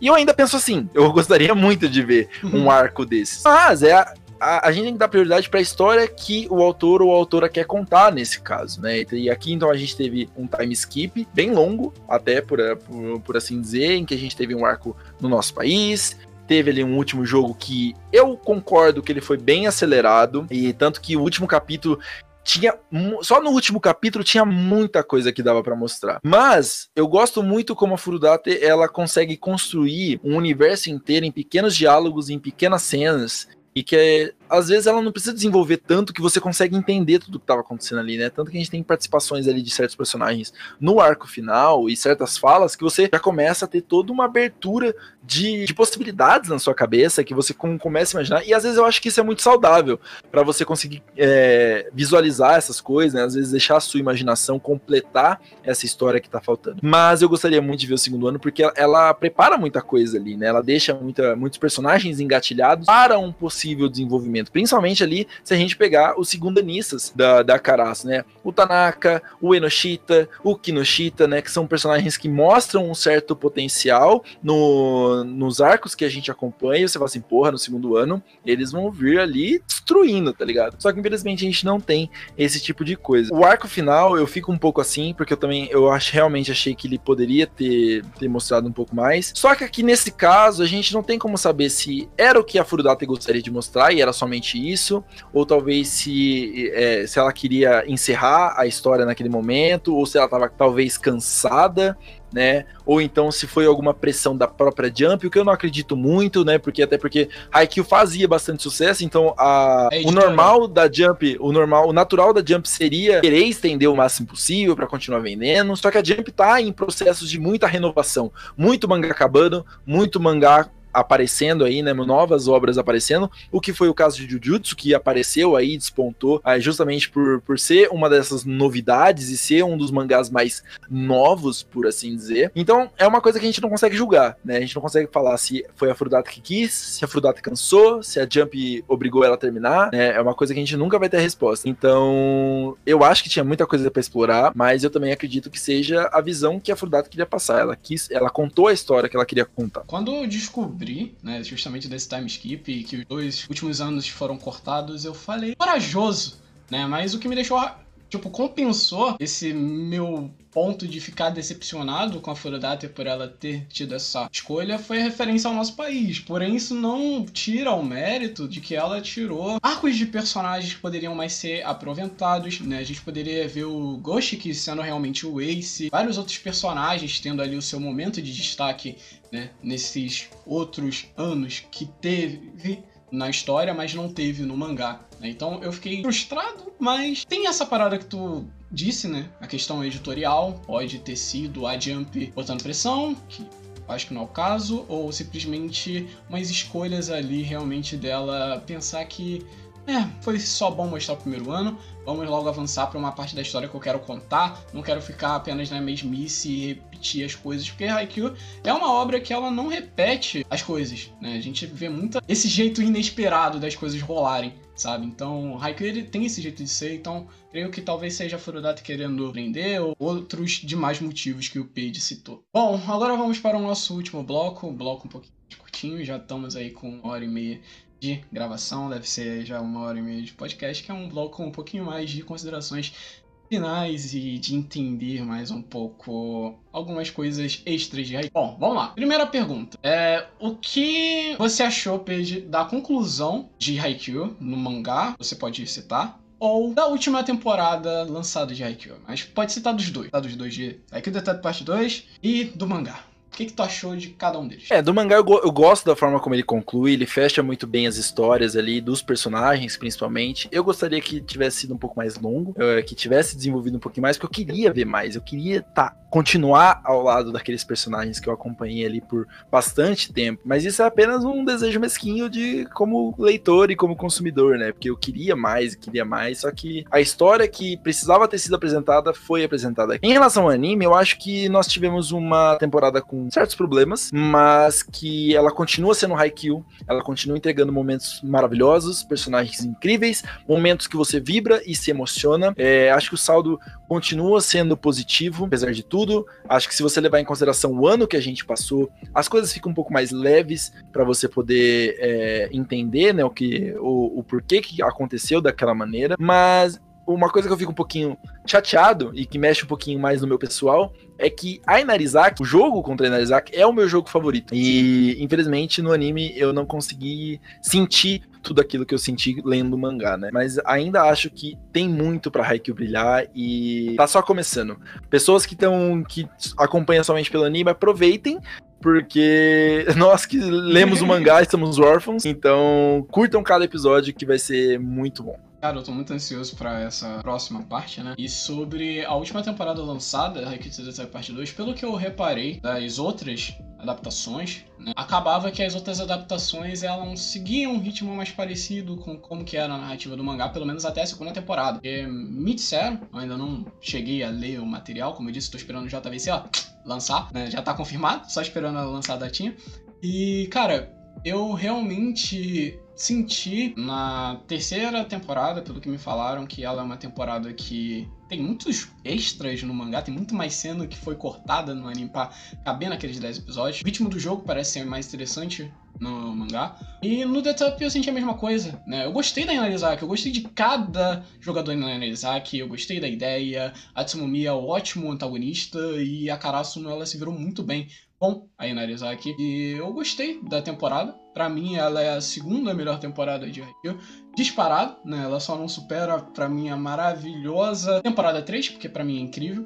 E a última temporada eu realmente gostei, cara. Como eu disse, segunda temporada minha favorita, por mais questão pessoal, né? O, sentimental, como que foi passado, o, a mensagem que a Furadata quis passar nesse jogo foi muito bem transpassado mesmo com cortes e, como o Pedi disse, a Inarizaki não sendo a adversária que realmente é no mangá, sendo um pouquinho, sabe, um pouquinho cortado, não mostrando ali alguns momentos que poderia, meu Deus, o povo achar que esse foi o jogo mais bem disputado, esse jogo foi o melhor de Haikyuu, né? E povo que assiste o anime, até mesmo eu mesmo, não sentiu isso. Não sentiu que foi o jogo mais difícil da no quando na verdade. O que você mudaria na obra para ela ser melhor? Eu só mudaria de deixar ela mais longa e trazer ainda mais histórias, talvez mostrar, talvez ter os arcos que a gente sempre, que a gente tava querendo que tivesse, mas uhum. assim, questão de roteiro, questão de história, questão de personagens, eu não mudaria absolutamente nada. Eu só deixaria mais tempo pra gente poder aproveitar. Mesma coisa, cara. A única coisa que eu mudaria, Haikyuu, né? Porque esse final parece muito brusco. E eu acho que se fosse mais bem explorado. Pô, tem vários animes de esporte que são muito longos. Espero que a adaptação do anime, mesmo que inclua um filler, seja um filler canônico, sei lá, pegar algumas histórias de spin-offs ou algo assim e colocar, ou simplesmente colocar um filler bem feito, que seja autorizado pela Furodate, mostrando esses momentos, nem que seja um frame, mostrando, ah, não sei quem fez tal coisa, sabe? Mostrando umas paradinhas assim. Não sei se isso tem no mangá, eu posso estar falando merda, mas eu mudaria só esse simples fato que o Page disse de deixar a obra mais longa, fazer a gente sentir ainda mais e Haikyuu ser um anime assim que tenha uma conclusão depois ali dos terceiros anos, o arco certinho. Acho que é a única coisa que eu mudaria em Haikyuu pra ela ser melhor. Bom, vamos lá. O que você espera para uma possível continuação de Haikyuu do mangá ou a continuação da temporada do anime? Olha, uma continuação do mangá eu não acredito muito que teremos. Talvez, quem sabe, uma one shot no máximo, assim, que é uma historinha curta e fechada para mostrar alguma coisinha específica, mas nada muito assim. É, muita gente me pergunta: ah, você acha que você acha possível ter, ter mais? Eu, eu acho bem difícil, mas nunca é impossível. Sobre a, a, a sequência do anime, eu espero que eles consigam acertar essas, essas arestas que ficaram dessa quarta temporada, né? Porque eu acho que tem potencial, o traço é legal, o traço é dinâmico, mas talvez só dar uma pequena caprichada ali para evitar qualquer tipo de problema, qualquer tipo de. Da, da, galera mais que pega mais no pé ali. Mas acho que tem tudo pra próxima temporada ser uma das melhores que a gente tem ali, fechando o arco do Nacional, né? Com chave de ouro e fazendo a gente se emocionar mais ainda. Cara, eu espero uma possível continuação de Haikyuu nessa próxima temporada que seja algo que eles realmente possam entregar o jogo que eles tanto prometem, né? No começo a gente tem ah, mas Nekoma vs Karazhan. Nekoma vs Karazhan. Batalha do lixão. Batalha do lixão. Fica com aquele hype. Ao mesmo tempo que tu vê a Karazhan evoluindo, tu vê a Nekoma evoluindo, velho. Eles são uns adversários fortes, sabe? Como eles tem poder, sabe? Principalmente ali nos ovas, contando ali a história, né, da, da Nekoma e da Fukurodani, que você vai conhecendo mais alguns personagens que não foram aprofundados na história do anime, né? Porque no mangá é a mesma coisa, mas no anime não foram muito aprofundados e você fica no hype de ver esses personagens brilhando, sabe? É um jogo que eu tenho fé vai ser um jogo muito mais sentimental e muito mais da gente ficar tipo, cara, eu tô torcendo pra caralho, eu tô torcendo pra Necoma, eu tô torcendo pra caralho, pra Necoma, eu não sei pra que eu torço nessa desgraça. Vamos lá, vamos ficar nesse tico e teco e vamos chorar com cada momento de cada jogador dessa continuação, cara. Eu realmente espero que seja uma temporada, tipo uma, uma, temporada 3 da vida mais, mais longa, né? Porque vai ter outros jogos. Vai ter outros jogos semelhantes, tipo, simultâneos, né, Como? Hum, não, ah. simultâneos não a gente vai ter jogos posteriores, né? Uma temporada que dá para focar mais nesse jogo e fazer ser um Tiratorizawa versus Caraço no melhorado mil vezes, porque a gente ama, né? Inclusive, eu gostaria, seria, é um desejo pessoal meu que Haikyuu tivesse temporadas mais curtas, porque acho que dá para investir mais em qualidade, assim. Eu vejo muita gente comparando com a terceira temporada, eu acho meio equivocado, porque é uma temporada mais curta, o investimento ali é muito melhor distribuído, né? Porque você tem somente 10 episódios. Eu gostaria que fosse assim, Caneco. Sim, talvez 10, 13 episódios, mas acho que não chega tanto. Mas uma coisinha mais fechadinha para investir em qualidade, sabe? E, às vezes a, a, galera fica tão afoita assim, não, quero mais, quero. Às vezes a, a, galera fica muito afoita, quero mais, quero mais, quero mais. E tipo, vamos focar em qualidade para entregar sempre o melhor produto, sabe? Às vezes eu penso assim. Sim, eu também penso assim com meus animes favoritos, com um certo uhum. receio de Boku Hero. Esse receio eu também tenho com Haikyuu, né? Haikyuu é um, uma obra original ali que tem muito, muita questão filosófica, muito desenvolvimento, muitas cenas legais. E eu acho que se desse mais tempo de produção, né, deixasse temporadas mais curtas e mais tempo de produção para fazer uma master peça, eu acho que iria deixar Haikyuu mais obra-prima do que ele já é, porque o mangá com certeza é uma obra-prima, mesmo com um final meio corrido, né? Última pergunta, que é uma pergunta para uma pessoa que quer procurar extras ou quer procurar uma coisa feita por fã. Veja, tem algum spin-off ou uma fanfic de Haikyuu, pode ser os dois, para recomendar pro povo que está assistindo, onde eles podem encontrar esses materiais e por que que você recomenda esses materiais? Como spin-off, eu vou recomendar Haikyuu Bu, que é um mangá paralelo que é lançado no Japão. É, inclusive, se eu não me engano, ele só tem traduções em inglês, mas se você souber inglês, é uma boa pedida. Ele não é oficial, mas ele conta momentos ali, ele conta é, situações muito boas de personagens que nem sempre são foco em Haikyuu, né? Então a gente vê muito mais da Nekoma, muito mais da Fukurodani, muito mais da Oba Jousai, né? E é bem legal de você ver porque as personalidades e os personagens são muito bem representados e bem respeitados aqui. Você vê situações hilárias e maravilhosas desses personagens vivendo o seu cotidiano, em dia de escola, em dia de prova, ou então alguma coisinha ali entre o próprio time mesmo. Vale muito, muito, muito a pena. E é, assim, é oficial no sentido que é uma publicação oficial, mas que não necessariamente é canônica, né? Então vale muito a pena porque é mais material de Haikyuu, assim como as próprias light novels, né? Que são, é, são pontos mais mais, mais de literatura, assim. A, a, leitura é mais como se fosse um livro, né? Que tem um que sai lá, mas que é meio oficial também e, e, meio, e meio, canônico também para a história, principalmente os últimos que têm saído com dedo ali em peso da Frudate. Então vale muito mais, muito, muito como material extra. E cara, eu recomendo bastante que vocês deem uma olhada na Silent Novel e deem uma olhada ali nos momentos. São coisas bem bobinhas, mas que deixam a gente com saudade do anime. Então recomendo bastante para você aí que tá esperando uma quinta temporada, que tristeza. Mas, cara, você que tá esperando, vai lá, dá uma lidinha, dá uma escutada nos audiobooks que o Ed fez e aproveita porque, cara, Haikyuu é uma obra maravilhosa que a gente realmente tem que aproveitar ao máximo enquanto ainda tá saindo o anime, os leitores do mangá, assim como o Page, estão sofrendo, né? Tristeza pelo mangá ter acabado. Mas a gente que está acompanhando o anime, vamos acompanhar e vamos aproveitar ao máximo essa experiência que é Haikyuu. Bom, pessoal, chegamos ao fim, infelizmente. Né? Nem tudo que é bom dura para sempre. E, cara, eu queria primeiramente agradecer ao Pedro por aceitar esse convite, por estar nesse podcast. Ele é uma pessoa que eu realmente inspiro muito em continuar, né? Assim como o Tanaka se inspira nas pessoas que estão um pouco mais à frente, né? Ele é mais velho do que eu e tem mais experiência no YouTube do que eu. E me inspira a continuar, então realmente agradeço por você ter aceitado o convite a aparecer aqui para dar essa estreada num quadro novo aqui do canal, né, que é o Roda Pop, e eu espero que vocês curtem essa ideia do canal desde o início, por isso que o nome é Roda Pop, e agora vocês estão entendendo por quê.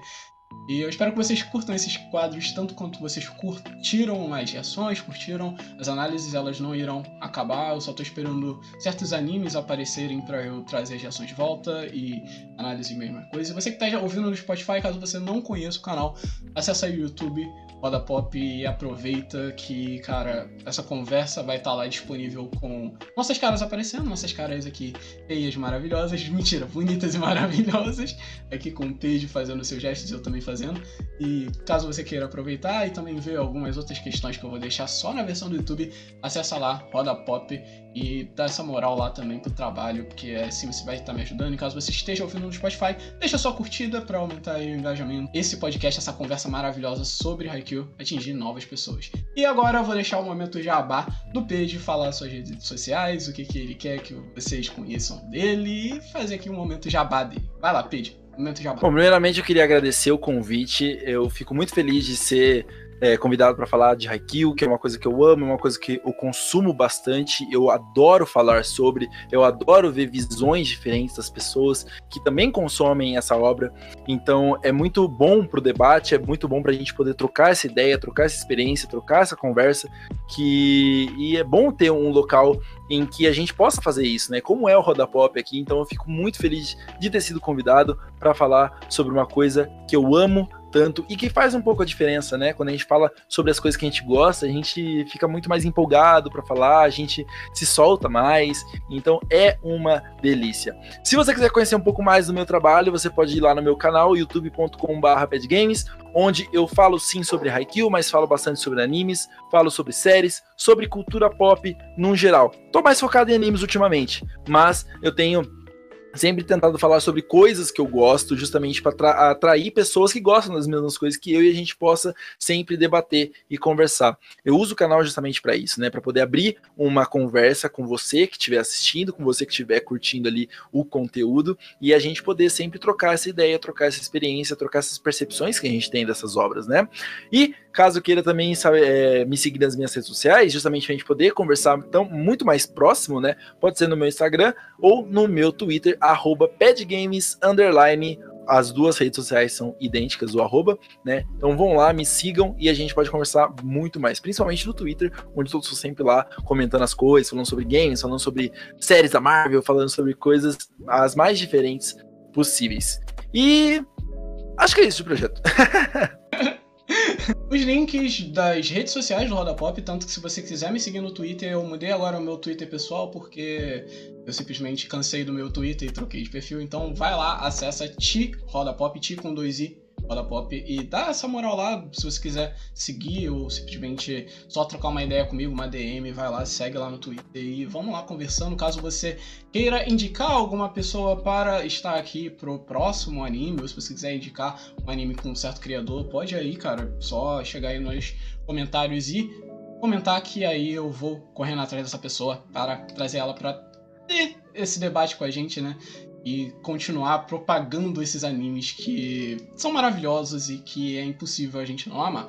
E lembrando que para você assistir Haikyuu em oficial aqui no Brasil, você tem que assistir a plataforma de streaming da Crunchyroll. Então, caso você queira ajudar aí a Crunchyroll, vocês vão lá e acessem o anime. E caso você queira ler Haikyuu, né, vai vir a publicação pela editora JBC, foi confirmado, inclusive o Pedro foram uma das pessoas aqui que fizeram isso se tornar realidade né? E agradeço, agradeço tanto a ele por eu ter essa chance de botar agora na minha estante essa coleção de Haikyuu e para você também. Não sei o momento ao qual você vai estar ouvindo esse podcast, já deve ter saído ou não, mas você também tem essa oportunidade de conhecer a obra original que como o Page e eu mesmo dissemos no resto do podcast, uma obra que o seu mangá, o seu material original tem algumas percepções diferentes da adaptação. Né? E é isso. Eu espero que vocês tenham gostado desse podcast e eu espero que vocês estejam aqui para mais aventuras, para mais conversas de base sobre animes e coisas em geral para você escutar isso aqui no seu trabalho. Então é isso, nos vemos nas próximas conversas que terão aqui no Roda Seno. Tchau! E até o próximo podcast. Falou!